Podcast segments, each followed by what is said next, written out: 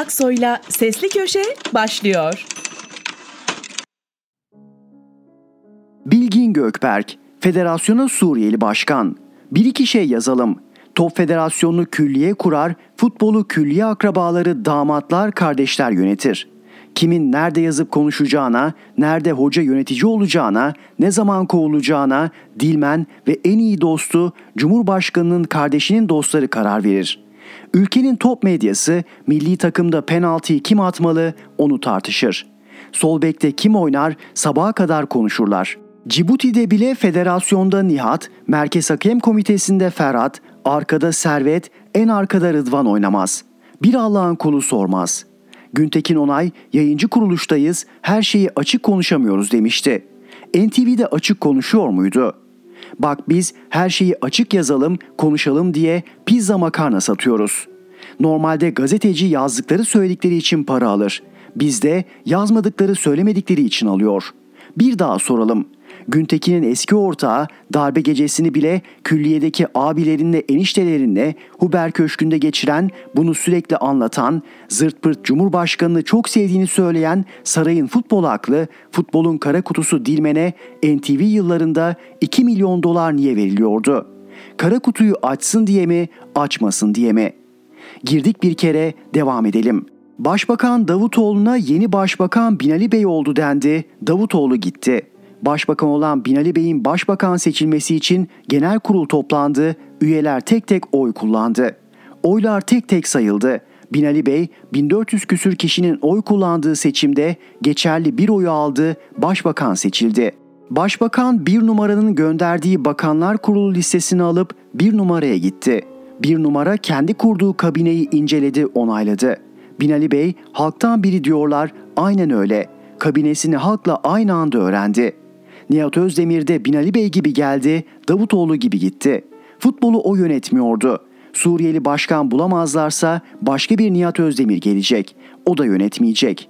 Şansal Büyüka diyor ki Özdemir Cumhurbaşkanına ayıp olmasın diye bu kadar işi varken kendi kurmadığı bir yönetim kuruluyla çalışmayı kabul etmiş.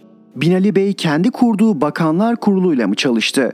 Gemiler memiler onun da işi başından aşkındı ama ezan bayrak aşkına başbakanlık yaptı. Bu ülkede en son bir tarım bakanı gece bakan olarak yattı. Sabah kalktığında gece yarısı affını istediğini, artık bakan olmadığını öğrendi. Ayıp olmasın diye Özdemir'e istifa ettiğini söylemişler en azından. Demirören'e gider ayak piyango iddia, Özdemir'e Çanakkale Köprüsü bağışlandı. Ödemelerde arıza çıkarsa Londra mahkemeleri yetkili kılındı. E 5 müteahhitin ikinci adresi Londra. E zahmet edip ta oradan buraya gelmesinler diye mahkeme bile Londra'ya götürüldü. 2023'e bir var, ülke kader seçimine gidiyor. Cumhurbaşkanı milleti en çok uyuşturan, uyutan futbolu, dini, dizileri, Survivor'ı filan el aleme bırakmaz. Din Erbaş'ta, diziler TRT yandaş havuzda, Survivor Acun'da. Türkiye Futbol Federasyonu da sarayda kalır. O 100 yıl önce seni Orta Doğu'dan çıkarsın, yerli milli şehit kanıyla kurulmuş onurlu şerefli bir ülke bıraksın, 100 yıl sonra sen yerliyim milliyim de ülkeye Orta Doğu'yu sok. Yolda el ele yürüyen dedeye nineye toruna kimlik sorulur.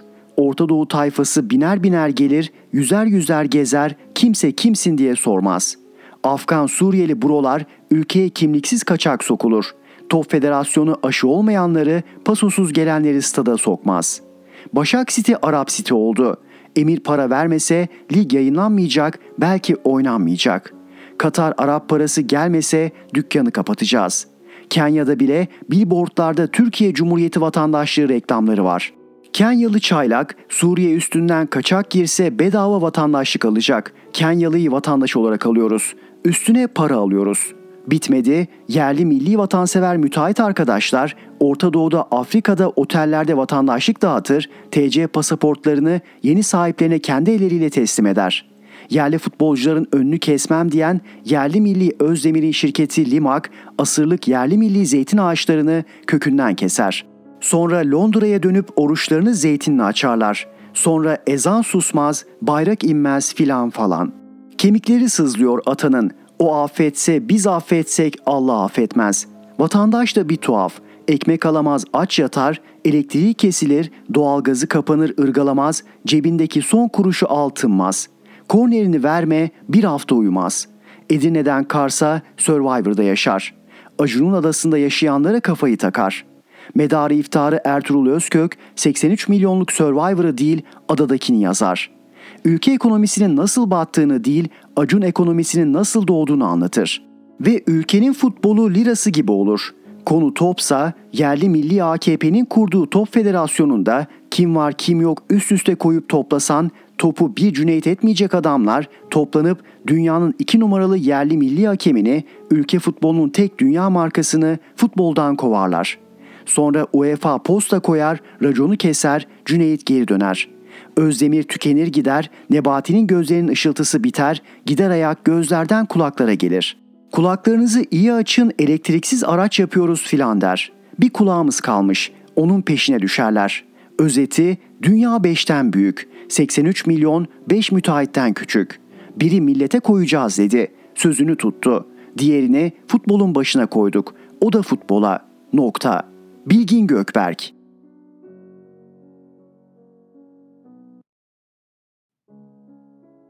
Fatih Altaylı Şaşıranlara şaşırıyorum. Dün Türkiye'de çok konuşulan bir dava sona erdi. İş insanı Osman Kavala, gezi olaylarının arkasındaki kişi olduğu iddiasıyla açılan davada müebbet hapse mahkum oldu. Aslında Kavala gezi davasından beraat etmiş ancak casusluk suçlamasıyla yeniden tutuklanmıştı. İki yıldır bu suçtan dolayı tutuklu bulunan Kavala bu suçlamadan beraat ederken daha önce beraat ettiği Gezi davasından bu kez müebbet hapse mahkum oldu. Şimdi bazıları özellikle de dosya içeriğini bilenler şaşkın. Nasıl olur bu diyorlar. Oysa Türkiye'nin nasıl bir işleyişe sahip olduğunu bilenler için bu karar sürpriz değil. Bir hukuk adamı şöyle bir tanım yapmıştı bir süre önce. Türkiye'de yargı artık siyasetin sadece isteklerini değil niyetlerini de yerine getiriyor. Hukuk adamının bunu söylemesinin somut nedeni 2019 yerel seçimlerinden önce yapılan bir yeniden yargılamaydı. Meşhur Hizbullah cinayetlerini ve davasını hatırlarsınız muhtemelen. Domuz bağıyla bağlanarak işkence edilenler, öldürülüp hücre evlerinin zeminine gömülenlerle günlerce Türkiye'yi meşgul eden insafsız seri cinayetler. Hizbullah'ın bu 91 cinayetten hükümlü şura üyesi SK, sabit deliller, sabit ikrar, yer gösterme gibi son derece somut ve kesin delillerle mahkum olduğu davada yeniden yargılama sonucunda 2019 yerel seçimlerinden hemen önce tahliye edilmişti. Hem de tek başına değil, 100 civarındaki hepsi de cinayetlerden sorumlu üst düzey 100 kadar militanı ile birlikte. Şimdi böyle bir davayı hatırlayınca Osman Kavala'nın pek de elle tutulur bir delil barındırmayan davasında müebbete mahkum olmasına hiç ama hiç şaşırmıyorsunuz. İdam cezası olsaydı idama mahkum olurdu emin olun.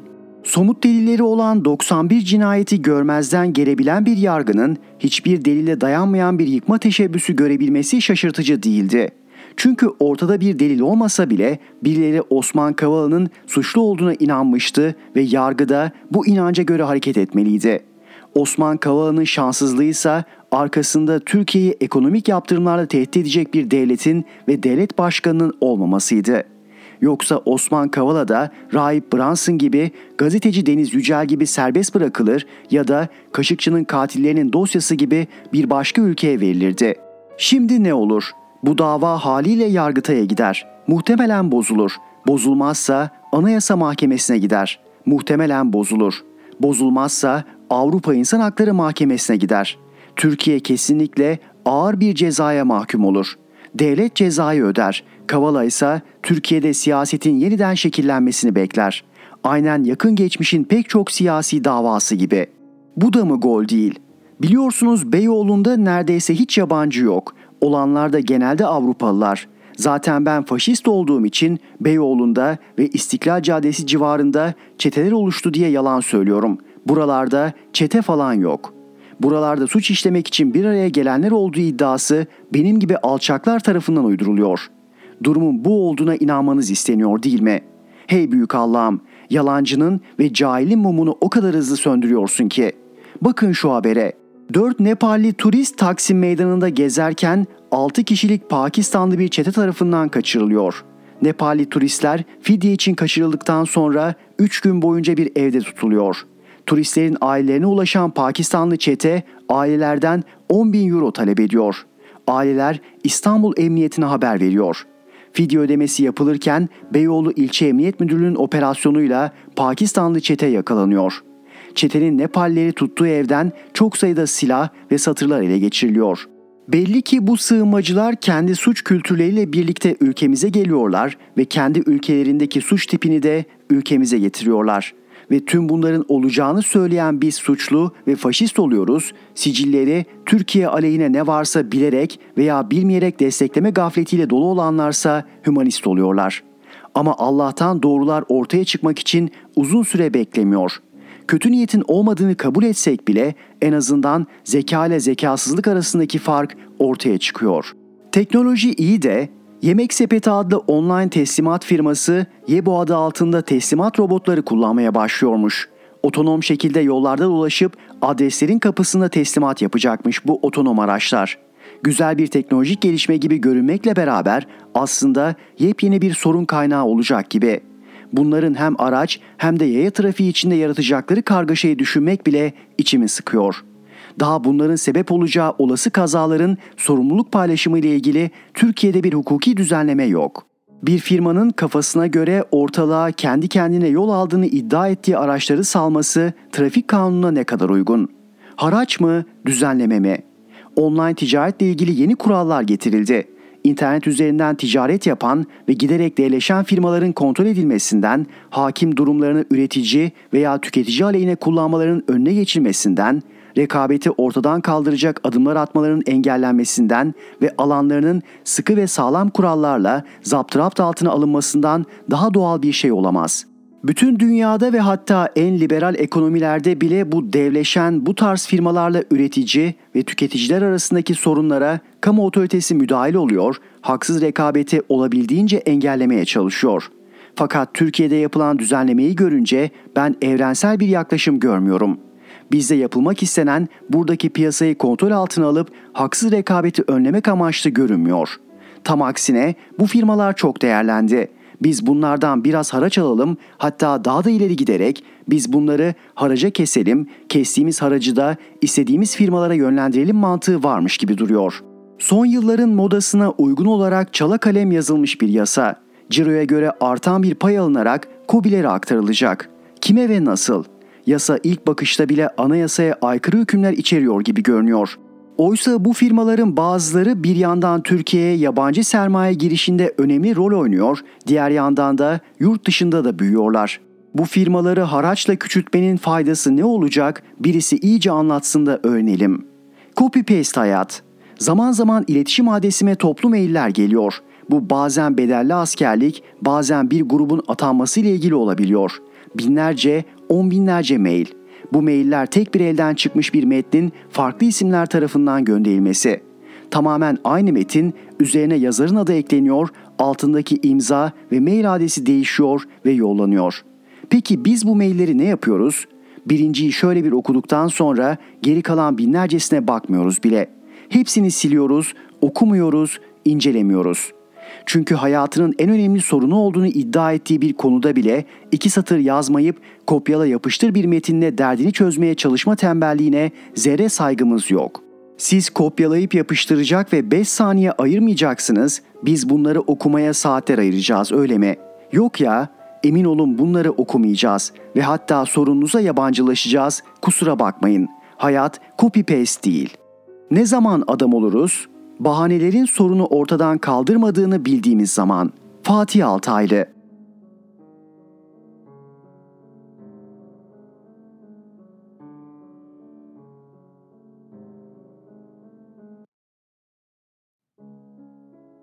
İsmail Saymaz, Gezi davasındaki AK Partili hakimin eşi FETÖ itirafçısıymış.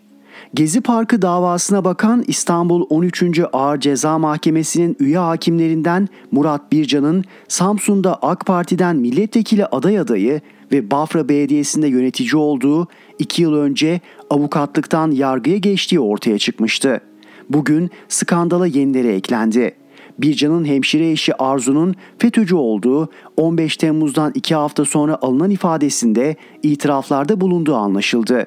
Öte yandan hakim Murat Bircan'ın amcasının oğlu Adem Bircan'ın da Bafra'da AK Parti yöneticisiyken yargıya geçtiği, şimdi Danıştay Genel Sekreter Yardımcısı olarak görev yaptığı anlaşıldı. O tarihte AK Parti Bafra Yönetim Kurulu üyesi olan Hakim Murat Bircan'ın hemşire eşi Arzu Bircan'ın darbe girişiminden iki hafta sonra 29 Temmuz 2016'da Bafra Cumhuriyet Başsavcılığında ifadesi alındı. Görünen o ki Bircan'a AK Partili eşinden ötürü ayrımcılık yapıldı. İfadesini Bafra Başsavcısı İbrahim Keskin aldı. Bircan itiraflarda bulunduğu halde müşteki şikayetçi sıfatıyla dinlenerek hukuken korundu. Bafra Cumhuriyet Aile Sağlığı Merkezi'nde hemşire olarak görev yaptığını kaydeden Arzu Bircan şunları söyledi. Ablamın kayınpederi H.A. Sayit Nursi'nin talebesi olduğu için küçüklüğümüzden beri aile cemaate yakındır. Ama paralel yapı olarak adlandırılan kısmıyla hiç alakamız olmadı. Sağlık hizmetinde çalıştığım ve Bafralı olduğum için Bafra'yı ve camiayı iyi bilirim. Geçmişte cemaat sohbetlerine davet edildim. Bu sebeple birçok kişiyi tanırım iyi niyetli şekilde 17-25 Aralık öncesinde sohbetlerde bulundum. Genelde bize sohbet yapanlar abla denilen cemaatteki kişilerdi. Şu an Bafra Devlet Hastanesi'nde laborant GG önde gelen isimlerdendir. Eşi sağlık memuru EG de cemaat içerisindedir. Küçük kızı üniversitede okurken ev ablasıydı. Hemşire SR ve eşi KOSGEB müdürü olan bey cemaatin içerisindedir.'' Bircan, yakın çevresindeki çok sayıda doktor, hemşire ve eşlerinin FETÖ ile ilişkili olduğunu iddia ederek isim isim itirafta bulundu. Ayrıca Aselsan intiharları hakkında bilgi vermek istediğini belirterek şunları söyledi. Ablamın kayınpederi H.A.'nın torunu binbaşı H.M. açığa alınmıştır. Samsunludur. H.M.'nin kız kardeşi kapalıydı. H.M.'nin arkadaşıyla evlendi ve açıldı. Kendisi Türkçe öğretmenidir. İsmi G'dir. G Hanım'ın eşini tanımıyorum ama Aselsan'da F-16 projesinde görev yaptığını ve isminin K olduğunu duydum. K kod adı olabilir. 11-12 yaşında oğlu vardır. Bu kişi paralel yapının aktif elemanlarındandır. Gata'dan bir binbaşının Bafra Belediyesi'ndeki bazı müdür ve çalışanların FETÖ'cü olduğunu iddia ederek Zaman Gazetesi aboneliklerinin olduğunu posta kutusunda gördüğüm kadarıyla biliyorum dedi. Binada komşusu olan müteahhit EB'nin evinde 17-25 Aralık'tan sonra kadınların esnaf toplantısı yaptığını söyledi. Polislerin eski sorumlusunun bir restoran sahibi olduğunu anlattı. Eski belediye başkanı HS'nin ise örgütte aktif olduğunu anlatarak ABD'de Gülen'le görüştüğü bilinmektedir dedi. Bu arada hakim Murat Bircan'ın amcasının oğlu olan Adem Bircan'ın da kuzeni gibi AK Parti Bafra ilçe örgütünde yöneticilik yaptığı 2014'te avukatlıktan yargıya geçerek Danıştay'a atandığı ortaya çıktı. 2016-2020 yıllarında rekabet kurulu üyesi olan Bircan, şimdi Danıştay Genel Sekreter Yardımcısı olarak görev yapıyor. Bircan'ın eşi Safiye Bircan'ın da avukatlıktan yargıya geçtiği ve şu an Danıştay tetkik hakimi olduğu öğrenildi. İsmail Saymaz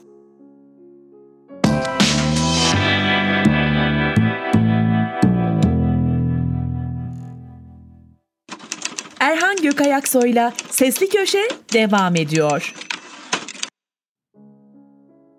Mehmet Tezkan, bir AKP'li yok mu?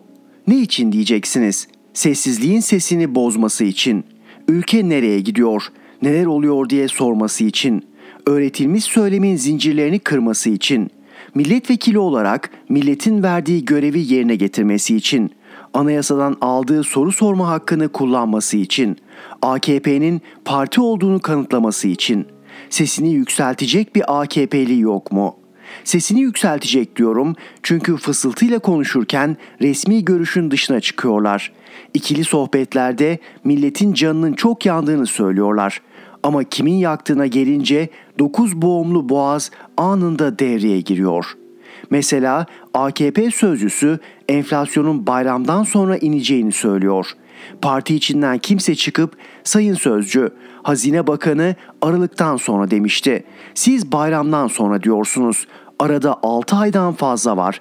Dayanağınız ne? Hanginize inanalım diye sormuyor. Hepsi dut yemiş bülbül gibi. ne sevinç gösterisi var ne hüzün belirtisi. AKP grubunun tamamı dondurulmuş halde. Dışarıdan bakınca görüntü bu. Gerçi sözcünün söylediği doğru çıkmasa ne olur ki? Mayıs ayında enflasyon düşmese tam tersi artsa ne yazar ki? Kim sözcüye hesap sorabilir ki? Kim sözcüye attığım palavra bir ay sürmedi diyebilir ki? Gerçi AKP bu tür durumlara alışık. Hazine ve Maliye Bakanı'nı hatırlayın. Enflasyon Nisan ayında pik yapacak ama %50'yi geçmeyecek. İlkbaharda düşmeye başlayacak demişti. Söylediklerinin biri doğru çıkmadı. Kimse çıkıp da hesap sormadı. Bizler sorduk sormasına ama cevap alamadık. AKP milletvekilleri ağzını açmadı. Hepsi süt dökmüş kedi gibi sessiz sedasız bir köşeye sinmiş vaziyette. Yaşadıklarını, varlıklarını nabızları attığı için anlıyoruz. Palavra deyince aklıma Cumhurbaşkanlığı Finans Ofisi Başkanı Profesör Doktor Aşan geldi. Ocak ayında enflasyon eksi çıkacak demişti. TÜİK'e göre %11.1, ENAG'a göre %15.52 arttı. Finans Ofisi Başkanı iyi sallamıştı. Sallama rekoru şimdilik onda. AKP'li vekiller bunu bile sorgulamadı. Finans Başkanı'na güvenerek halka merak etmeyin, enflasyonun belini kırdık dedik, enflasyon bizim belimizi kırdı demediler. Sessizliğin sesini bozan çıkmadı, duymazdan geldiler. AKP'nin değil, milletin vekili olduğunu hatırlayan olmadı.'' Ülke son sürat uçuruma giderken, hayat pahalılığı insanları ezerken, enflasyonun tırmanacağı belliyken, yürütme organı günü kurtarmak için hayati riskler alıp ülkenin yarınını ipotek altına alırken, yargı mekanizması çözülürken, yargı siyasetin aracı olmaya yüz tutmuşken, hukuk rafa kaldırılmış, adalet mumla arar hale gelmişken, merak ediyorum şimdi konuşmayacaklar da ne zaman konuşacaklar?'' Ömür boyu 27. dönem milletvekili kart vizitiyle dolaşacaklar. Ya ileride biri çıkıp biri değil de çocuklarından biri diyelim veya torunlarından biri 27. dönemde ne yaptınız diye sorarlarsa ellerini vicdanlarına koyup ne cevap verirler? Cevap verebilirler mi yoksa kemküm mü ederler? Yoksa ellerini vicdanlarının üzerinden çekip mi konuşurlar? Bilemedim. Bu sebeple bir AKP'li yok mu diye sordum. Cesur bir AKP'li. Biri çıksa konuşsa, eleştirmesine gerek yok. Sadece soru sorsa gerisi çorap söküğü gibi gelir. Gelmez mi? MHP'li vekil gibi mi olur? Hani zamlar milletin belini büküyor, görmezden gelemeyiz diyen MHP milletvekilinden söz ediyorum. Anında disiplin kuruluna verildi. O da istifa etmek zorunda kaldı. Suçu zamların milletin belini büktüğünü söylemesi. Zamlardan millet çok hoşnut, şıkır şıkır oynuyor. Yağdır Mevlam zam dese belki grup başkan vekili bile olurdu. AKP'de MHP'ye mi döndü yoksa? Eskiden böyle değildi. Çatır çatır konuşurlardı. Eskiden kameraların önüne atlarlardı. Mikrofon tutulsa diye beklerlerdi. Şimdi kameralardan köşe bucak kaçıyorlar, mikrofon görünce öcü görmüş gibi oluyorlar. AKP'li vekillere soruyorum. Yeri gelmişken iktidarı destekleyen yazarlara, çizerlere de sorayım.'' Osman Kavala'nın müebbet hapse 7 kişinin 18 yıla mahkum edilmesine ne diyorsunuz? Karar yerinde milyonları sokağa döktüler. Hükümeti devirmeye çalıştılar diyorsanız çıkın açık açık söyleyin. Ömür boyu dört duvar arasında kalmayı hak etti diye ekranlardan haykırın. Karar içinize sinmediyse, haksızlık olduğunu düşünüyorsanız, delilsiz mahkumiyet verildiğine inanıyorsanız çıkın onu da söyleyin. Yeter ki üzerine yatmayın.'' Beylik laflarla Bahçeli'nin yaptığı gibi geçiştirmeye kalkmayın. Korkarım ki böyle olacak. AKP cenahı yine derin sessizlik kalkanına sığınacak. Ama her şeye rağmen umutluyum. Sessizliğin sesi yakında bozulacak. Bu yükü taşıyamazlar. Mehmet Tezkan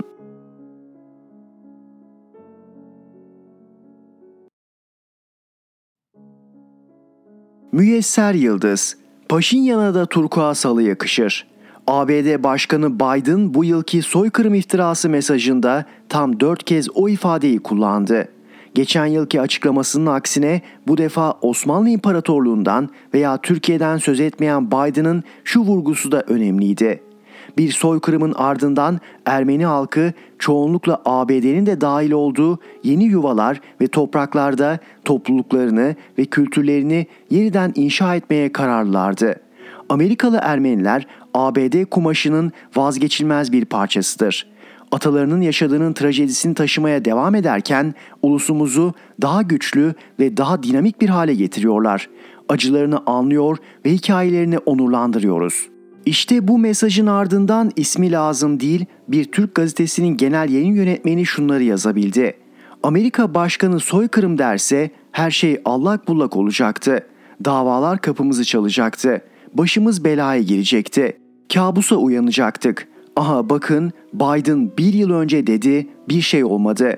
Dün de dedi yine bir şey olmayacak. Amerikan başkanı soykırım diyecek mi demeyecek mi diye merakla beklemeyi biraz abarttık mı nedir? Az daha bekle arkadaş. Hele başta Kıbrıs, kalan birkaç hedeflerini daha gerçekleştirsinler. Kabusa uyanacak mısın, uyanmayacak mısın görürüz. Ha, ülkemizi yönetenlerin tepkisi ondan farklı mı oldu? Yo, yine bol bol kınadılar, o kadar. Ancak soykırım iftirasının tanınması için mecliste önerge veren Garo Paylan'a söylediklerinin yarısını bile söyleyemediler. Aynen evlatlarımızın canına, vatanımızın bütünlüğüne kasteden PKK, YPG gibi paylanlar da bu cesareti bizatihi Biden-gillerden almıyor mu? Tamam, içimizdekiler hakkında işlem yapılacak, peki ağababaları hakkında ne yapılacak? Tabii ki hiçbir şey nerede kalmıştık diye para pul istemeye, müttefikliğe devam edilecek. Erdoğan'ın cevabına geçelim.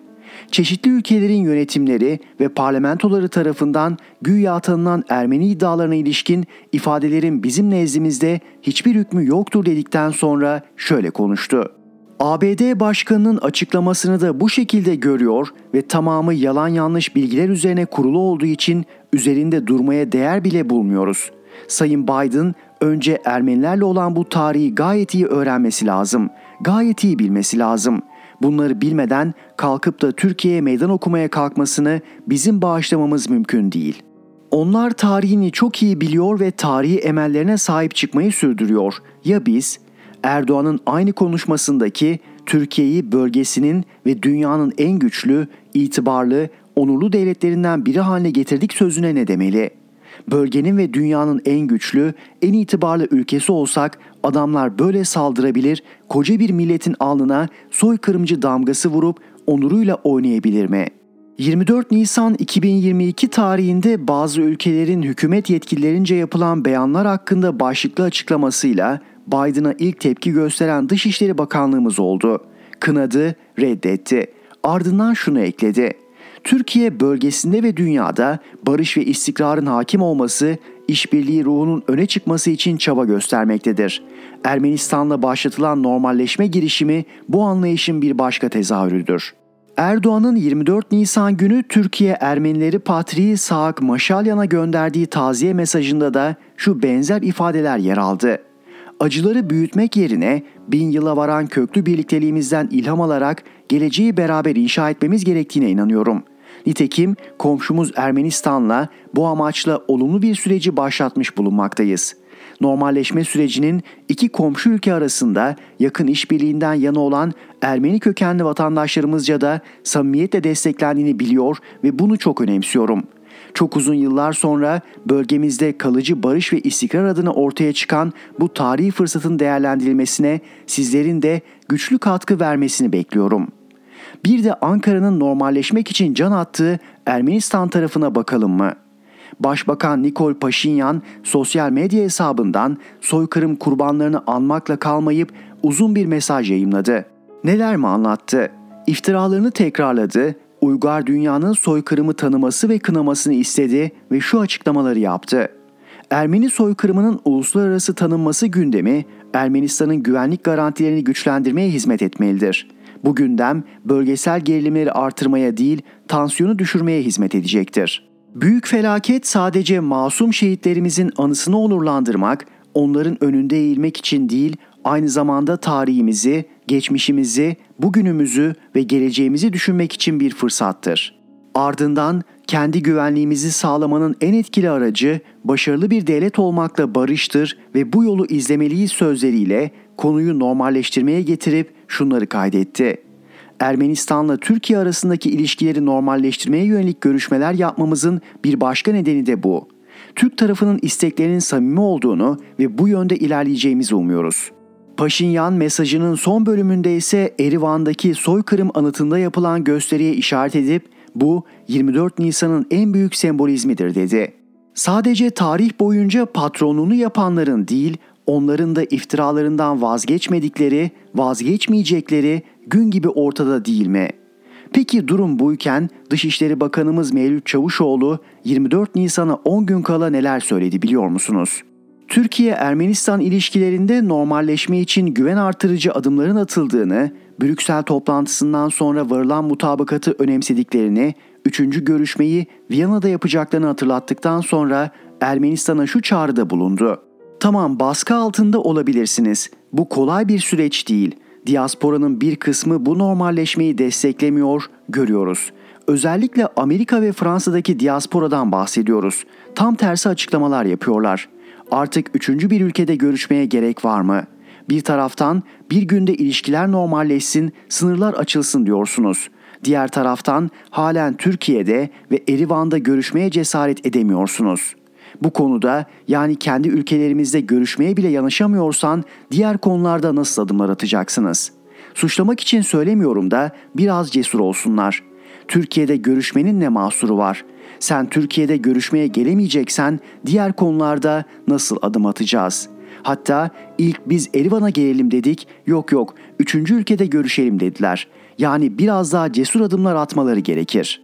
Hale bakın, Erivan'a gelelim demişler reddedilmişler. Siz Türkiye'ye gelin demişler, bu da kabul edilmemiş. Şu tablo Ermenistan'a adeta yalvarış değilse nedir? İşte adamlar cesur bir adım atıp yine soykırım dediler. Ermeni açılım sürecinden gayet iyi bildiğimiz için iğneyi AKP'ye batırdıktan sonra çuvaldızı da ana muhalefet partisine batıralım.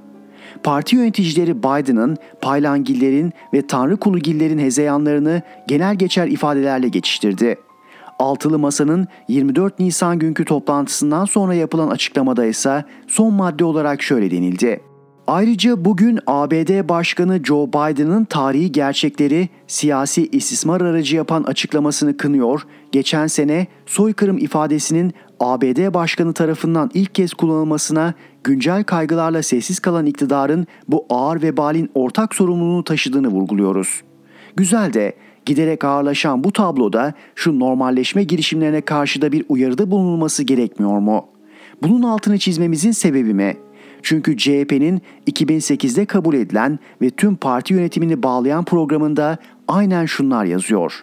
Ermenistan'la ilişkilerin geliştirilmesi, bu ülkenin işgal ettiği Azeri topraklarından çekilmesi, dünyadaki Ermeni örgütleri vasıtasıyla Türkiye'ye karşı uluslararası hukuka aykırı biçimde soykırım iddiasıyla girişimlerde bulunmaktan vazgeçmesi ve Ermeni devletinin resmi belgelerinde Türkiye'ye ait bazı topraklarda Ermenistan'ın emelleri olduğu izlenimi veren ifade ve sembollerin çıkartılması koşullarına bağlıdır.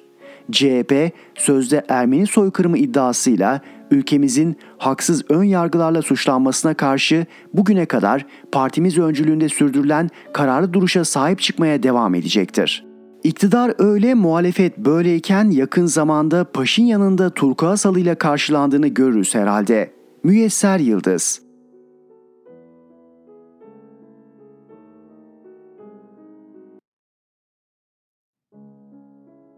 Naim Babiroğlu Belgelerle 1915 Ermeni sorunu Ermeniler 19. yüzyılın sonlarına kadar Osmanlı yönetiminde adeta altın çağlarını yaşadılar. Askerlik yapmayan ve kısmen vergi ayrıcalığı tanınan Ermeniler devlette önemli görevlere yükselme fırsatını da elde ettiler. Osmanlı Devleti zayıflamaya başladığında ülke içinde ve dışında silahlanan Ermeni komiteleriyle Ermeni kiliselerinin kışkırtıcı faaliyetleri sonucunda Ermeni toplumu Türklerden uzaklaşmaya başladı. Ermeniler 1. Dünya Savaşı'nda Rus saldırıları devam ederken Ruslarla işbirliği içinde Türk ordusunun gerisinde eylemler yaptılar ve Türk köylerine baskınlar düzenleyerek halka büyük zararlar verdiler. Örneğin kadın, çocuk ve yaşlısı dahil Van'ın Zeve köyünde yaşayanların tümü Ermeniler tarafından öldürülmüştür. İngiliz belgesine göre Van ve Bitlis yöresinde Ermenilerin öldürdükleri Türklerin sayısı 300 bin ile 400 bin arasındadır.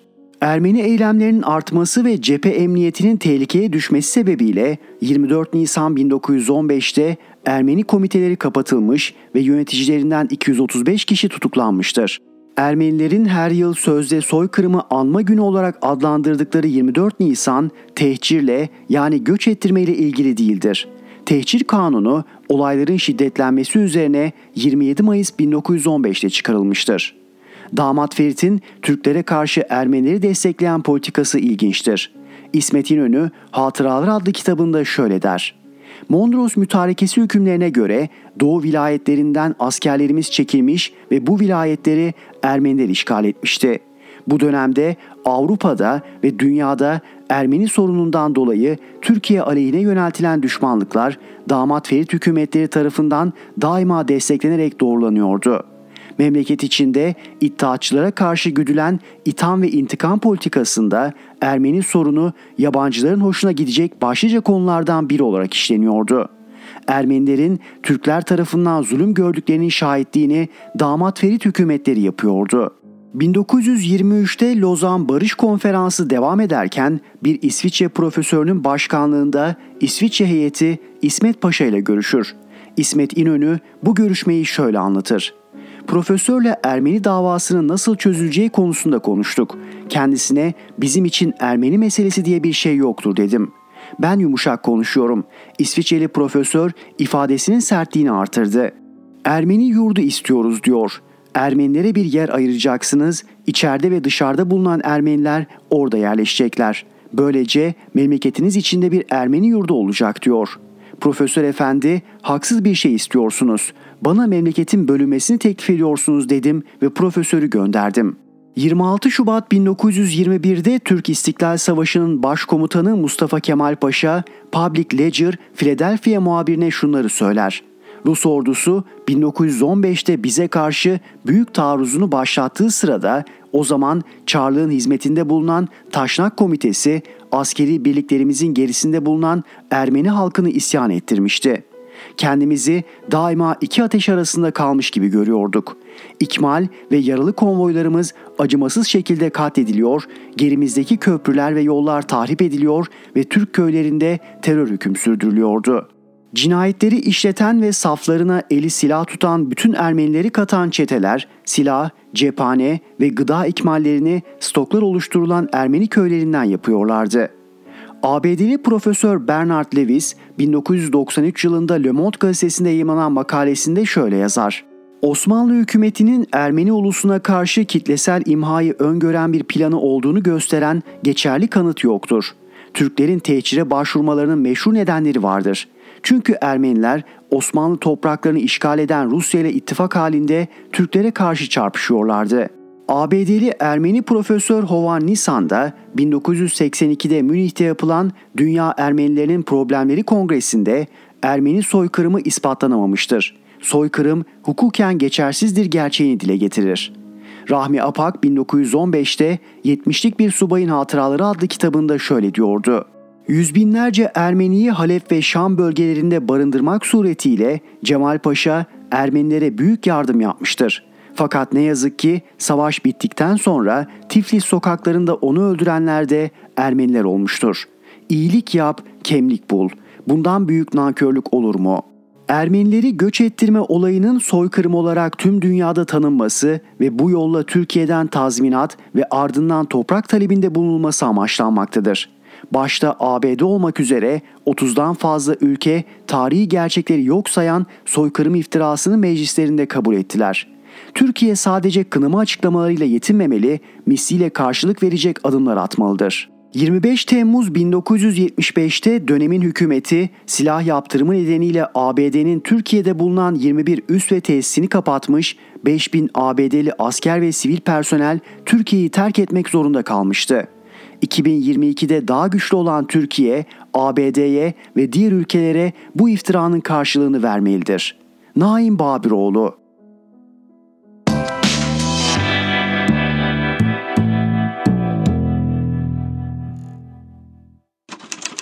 Erhan Gökayaksoy'la Sesli Köşe devam ediyor. Rifat Serdaroğlu zor oyunu bozar. Sevginin, saygının, hoşgörünün, kardeşliğin, dürüstlüğün değil, devlet terörünün ve zorbalığın egemen olduğu bir ülkeye çevirdiler güzel ülkemizi. Demokrasinin kurallar ve kurumlar rejimi olduğunu biliyoruz. 20 yıldır iktidarda olan AKP kural ve kurumları aşamayınca zora başvurdu, muhalefet aciz kalınca da meydanı boş bulup istediğini yapmaya başladı.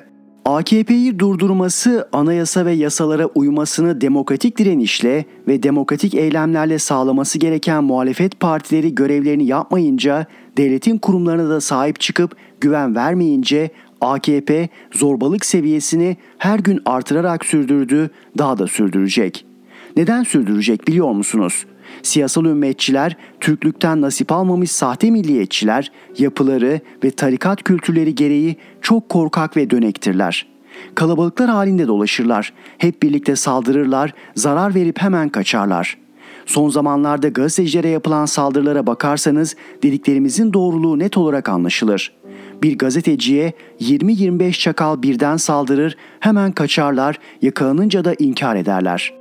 Bu it takımına dur denmezse cüretleri artar. İlk iş olarak devletin güvenlik kurumlarını işgal ederler. Yine durdurulmazlarsa bu kez adli kurumları ele geçirirler. Devlet gücünü emirlerine alınca da kendi elemanlarını kurumların başına oturturlar. Sonradan bunları durdurmak çok daha zor olur. Yıllardır yazılarımda ve yüz yüze görüşmelerde başta CHP Genel Başkanı olmak üzere siyasette aktif olanlara bu gerçeği anlatmaya çalıştım.'' Ama kendi yüreksizliklerini saklamak için sertleşirsek millet zarar görür.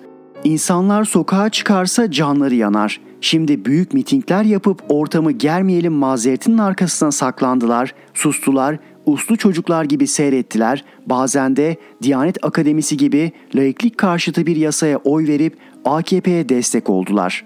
Pazartesi günü Gezi davasında tam bir hukuk rezaleti yaşadık. Suçsuz insanlar sırf AKP Genel Başkanı'nın toplumu baskılamak için kullandığı iktidar yargısının gazabına uğrayıp yıllarca zindanda kalacaklar.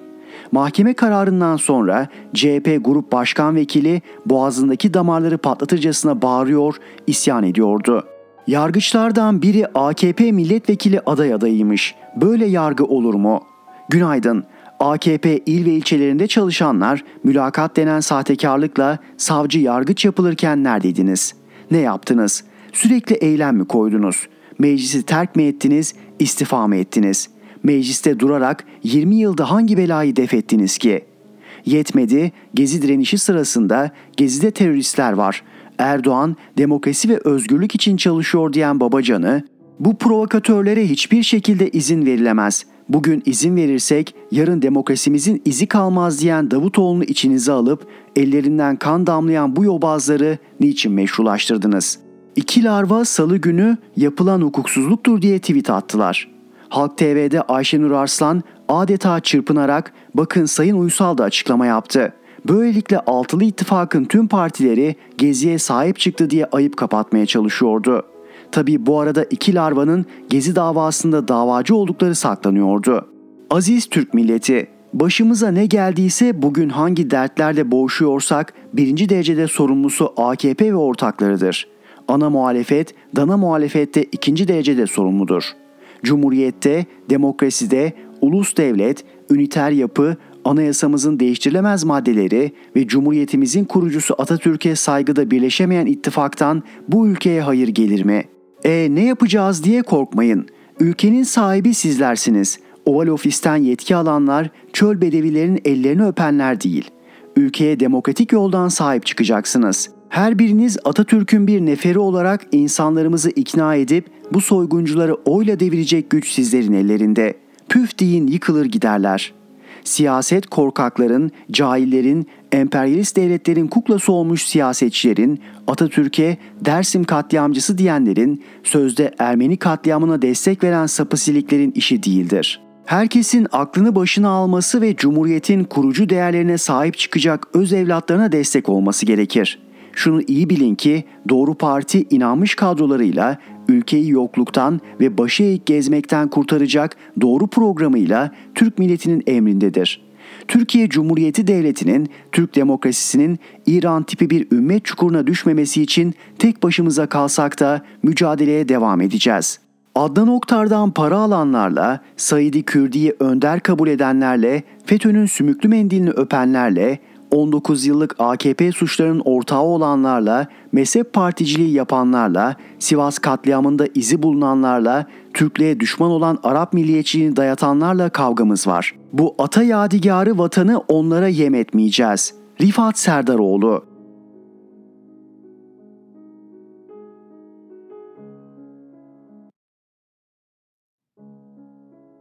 Tuncay Molla Veysoğlu Geziye müebbet, seçime fay hatları.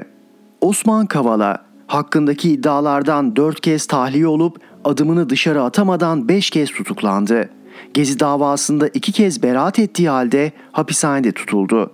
İki yıl önce eşi, yakınları sevinçle cezaevi kapısına gelmişti. Kavala valizini topladı, kapıya yürürken durdurdular. Meğer hakkında casusluk şüphesiyle iddianame varmış. Gerisin geri hücresine döndü. O günden beri besleme basın ve kumpas siyaseti Kavala'nın nasıl büyük bir casus olduğunu anlatıyordu. Ta ki pazartesi günü verilen mahkeme kararına kadar. O kara günde mahkeme Kavala'nın casusluk suçunu işlemediğine ama daha önce iki kez beraat ettiği hükümeti yıkma suçunu işlediğine hükmetti. Madem casus değildi neden tutuklu kaldı? İki kez beraat eden Kavala hiçbir yeni delil olmadığı halde üçüncü yargılamasında neden ceza aldı? Hukuk garabetini bir kez daha okuyun lütfen. Bu karara imza atan hakimlerden birinin Bafra Belediyesi hukuk işlerinden istifa edip hakim olduğunu, AKP'den vekil olmak için parti kurmaylarına başvuru yaptığını hatırlatayım. Ergenekon, balyoz, kumpas davaları neyse Gezi davası da aynı yöntem ve hukuksuzlukla yürüyor. Ergenekon'da FETÖ'cülerden şikayet edenler Gezi iddianamesini yazan savcıların FETÖ'cü olduğunu görmezden geliyor. O mahkeme salonunda hukuk yoktu, adalet yoktu. Davanın başından bu yana hiç olmadı. Dört buçuk yıldır ibret olsun diye tutuklu bulunan Osman Kavala müebbet hapse mahkum edildi. Yani idam cezası olsaydı infaz edilecekti. Yüreğinde adalet duygusu taşıyan herkes tüm ideolojik farklılıkları bir yana bırakıp sormalıdır. Ağırlaştırılmış müebbet hapse mahkum olan Osman Kavala ne yapmış? Hükümeti cebir ve şiddet yoluyla devirmek istemiş. Nasıl şiddet kullanmış, hangi silaha başvurmuş? Şiddetten kasıt gezide yaşananlarsa o şiddeti hükümetin talimatıyla polis uyguladı. Yani şiddetin mağduru Erdoğan değil, gezide hayatını kaybeden gençler ve onların yüreği kor olmuş yakınlarıydı. Şehir plancısı değerli dostum Tayfun Kahraman'ın kızıyla vedalaştığı anlar gözümün önünde. Tanıdığım en dürüst, namuslu, yüreği vatan sevgisiyle dolu insanlardan biridir Tayfun.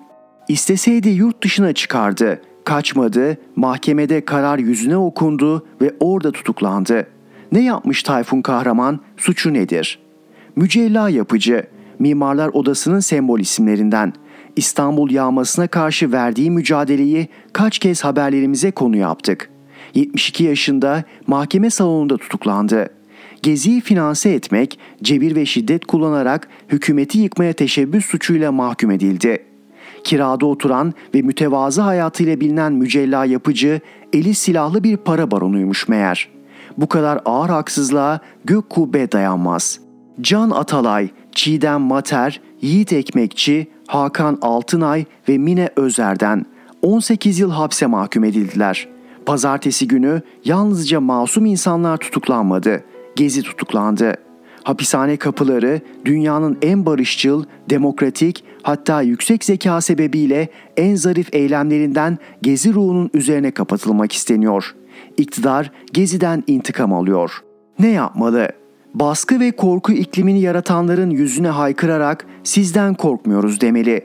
Türkiye Cumhuriyeti devleti büyük bir devlettir. Çadır devleti, mafya devleti, sınırları cetvelle çizilen sömürge devleti değildir.'' tek bir kişinin bir zümrenin hakimiyeti ve kontrolü altına giremez. Millet iradesini Erdoğan'ın iradesi gibi anlatan, geçim derdine düşmüş milyonları kandıran AKP yönetimi de demokrasinin ne olduğunun farkındadır. Ancak çoğunun düşüncesi ipotek altındadır. Hukuku ortadan kaldırırsanız ülke mafyaya teslim olur. Hukuk yoksa devlet de yoktur. Adına ister altılı masa, ister demokrasi güçleri, ister Millet İttifakı deyin. Bu ittifak insan hakları, hukuk ve demokrasi zemininde bir mozaik gibi birbirine tutunmalıdır. Partilerin kendi seçmen tabanlarına verdiği mesajlar diğer ortaklar tarafından olabildiği kadar görmezden gelinmelidir. Garo Paylan gibi densizlik içinde olanları, iktidarı arayıp da bulamadığı haklı eleştiri zemini hazırlayanları parti yönetimleri kontrol edebilmelidir. Çünkü tehlike büyük. Darbe yalnızca silahla olmuyor. Yargıyı siyasetin emrine aldığınızda sivil diktayı ilan etmiş oluyorsunuz. Türkiye'nin yol ayrımında kimsenin hata yapma lüksü yok. Vatanı satanlarla kavga edeceğiz. Bir manifesto gibiydi. CHP lideri Kemal Kılıçdaroğlu bugüne kadar en beğendiğim konuşmalarından birini yaptı. Yeni bir sayfa açtı.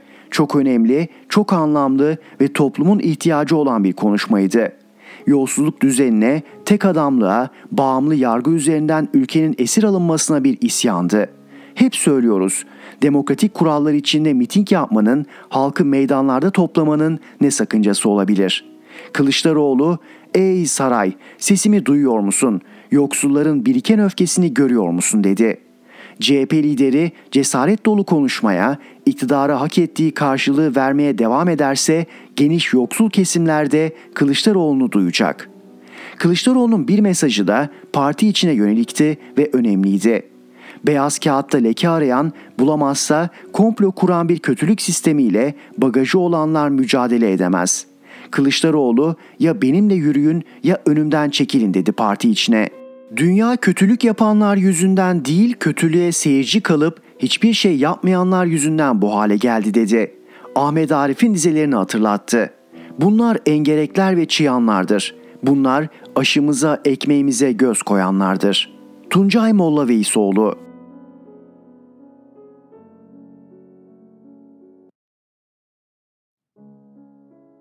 Türker Ertürk ABD'nin adayı kim olabilir?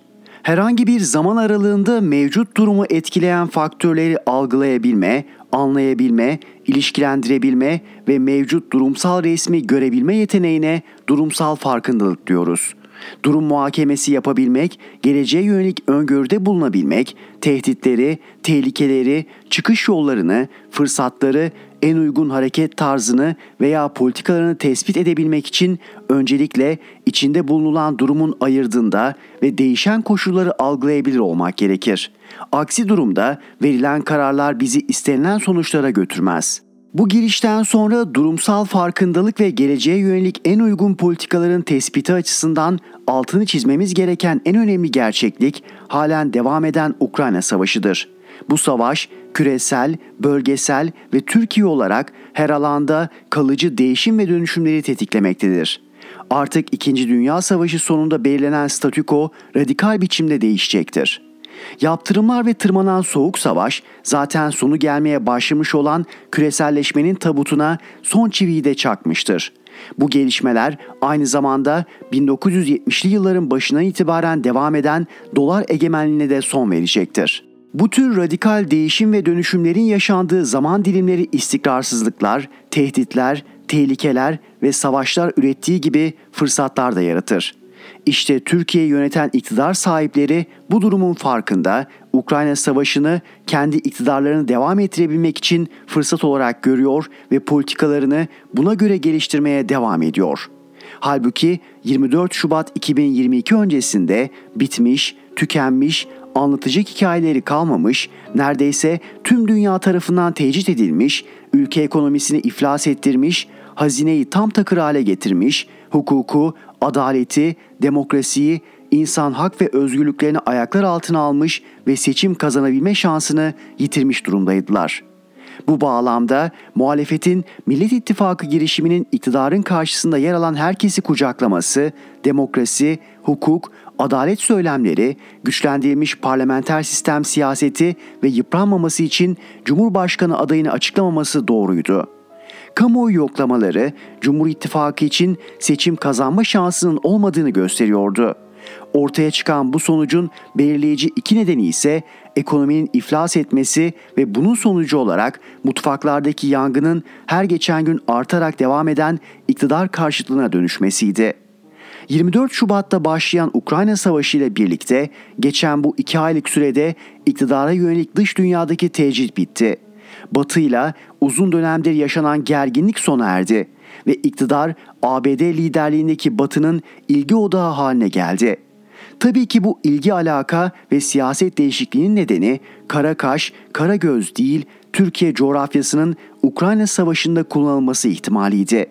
Rusya için de iktidarın halen sürdürdüğü Ukrayna Savaşı siyasetine devamı yaşamsal derecede önemliydi. Bu haliyle Türkiye Rusya için bir nevi nefes borusu özelliği taşıyor. Yani Batı'nın Türkiye'yi tamamen kazanmak, Rusya'nın da kaybetmemek için Türkiye'yi yöneten iktidara ihtiyacı var. İktidar olan bitenin farkında ve adımlarını bu farkındalık içinde atıyor. Bu yüzden Irak ve Suriye'de hareketlendi. Halen Irak'ta devam eden Pençe Kilit Operasyonu bu kapsamda başlatıldı. Bu operasyon için ABD'nin onayı var. Ukrayna Savaşı olmasaydı ABD buna izin vermez hatta kıyameti koparırdı.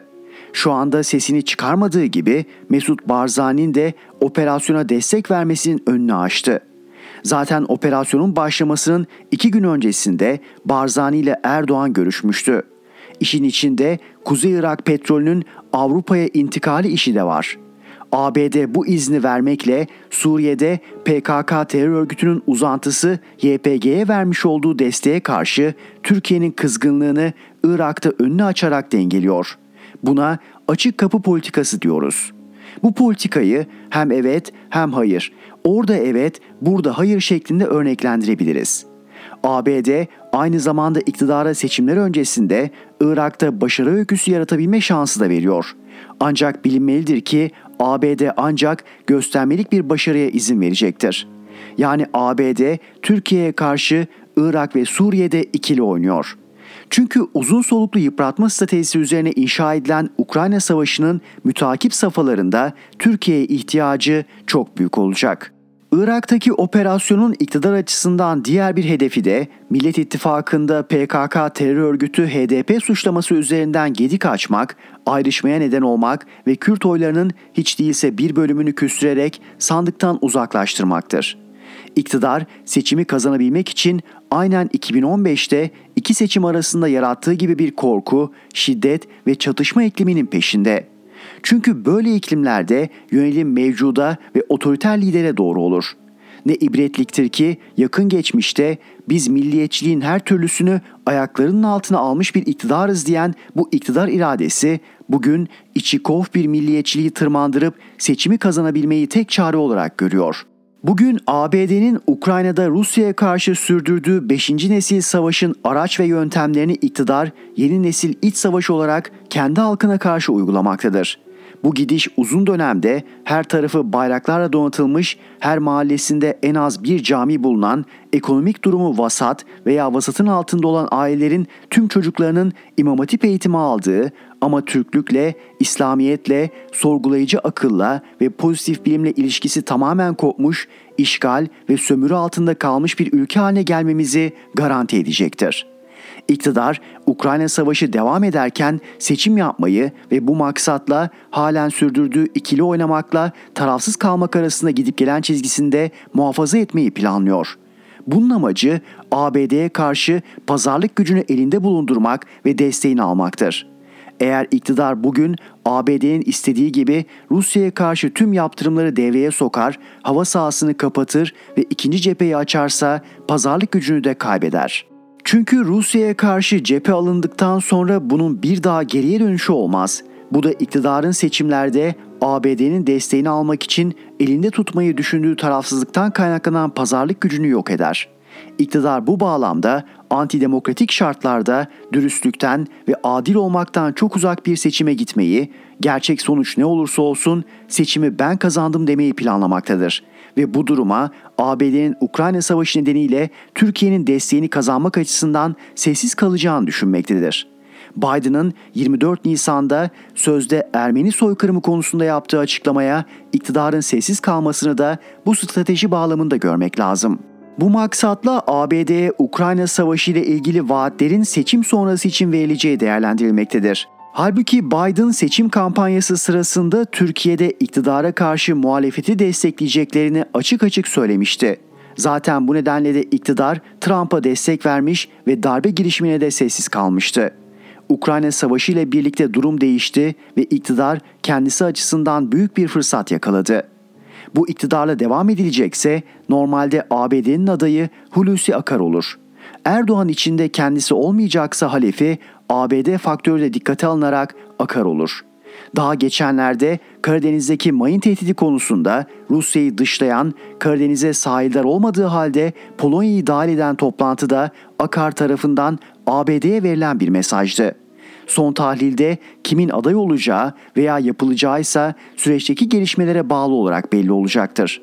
Geçtiğimiz Ocak'ta Washington Yakın Doğu Politikası Enstitüsü Türkiye Direktörü Soner Çağaptay, Amerika menşeli dergi Foreign Affairs'te tartışma yaratacak bir yazı kaleme almıştı.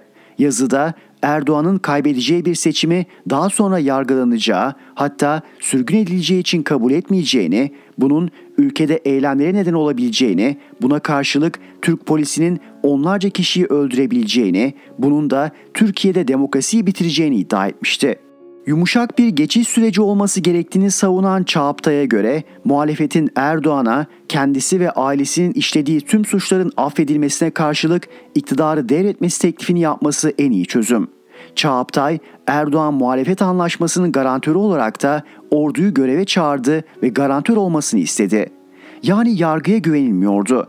Çağaptay'ın bu yazısının ABD'de ve Türkiye'de bir şekilde bir yerlerle koordine edilmeden yazılması mümkün değil. Millet İttifakı'nın altılı masasında bu çözüm var mı bilmiyorum. Ama AKP içinden gelen Davutoğlu ve Babacan'ın söylemlerine bakarak bir sonuç çıkarmak gerekirse şimdilik böyle bir seçeneğin masada olmadığını söylemek mümkün. Zaten bu çözüm Ukrayna Savaşı öncesi bir hareket tarzıydı. Savaşın başlamasıyla birlikte kadük oldu. Muhalefet bu gelişmeleri iyi okumadan, dış ve iç dinamikleri iyi analiz etmeden 24 Şubat öncesinde belirlediği stratejiyi aynen uygularsa sonuç hüsran olabilir. Muhalefet ne yapmalı ve nasıl bir strateji uygulamalıdır sorusunun yanıtını mütakip yazılarımızda vereceğiz. Türker Ertürk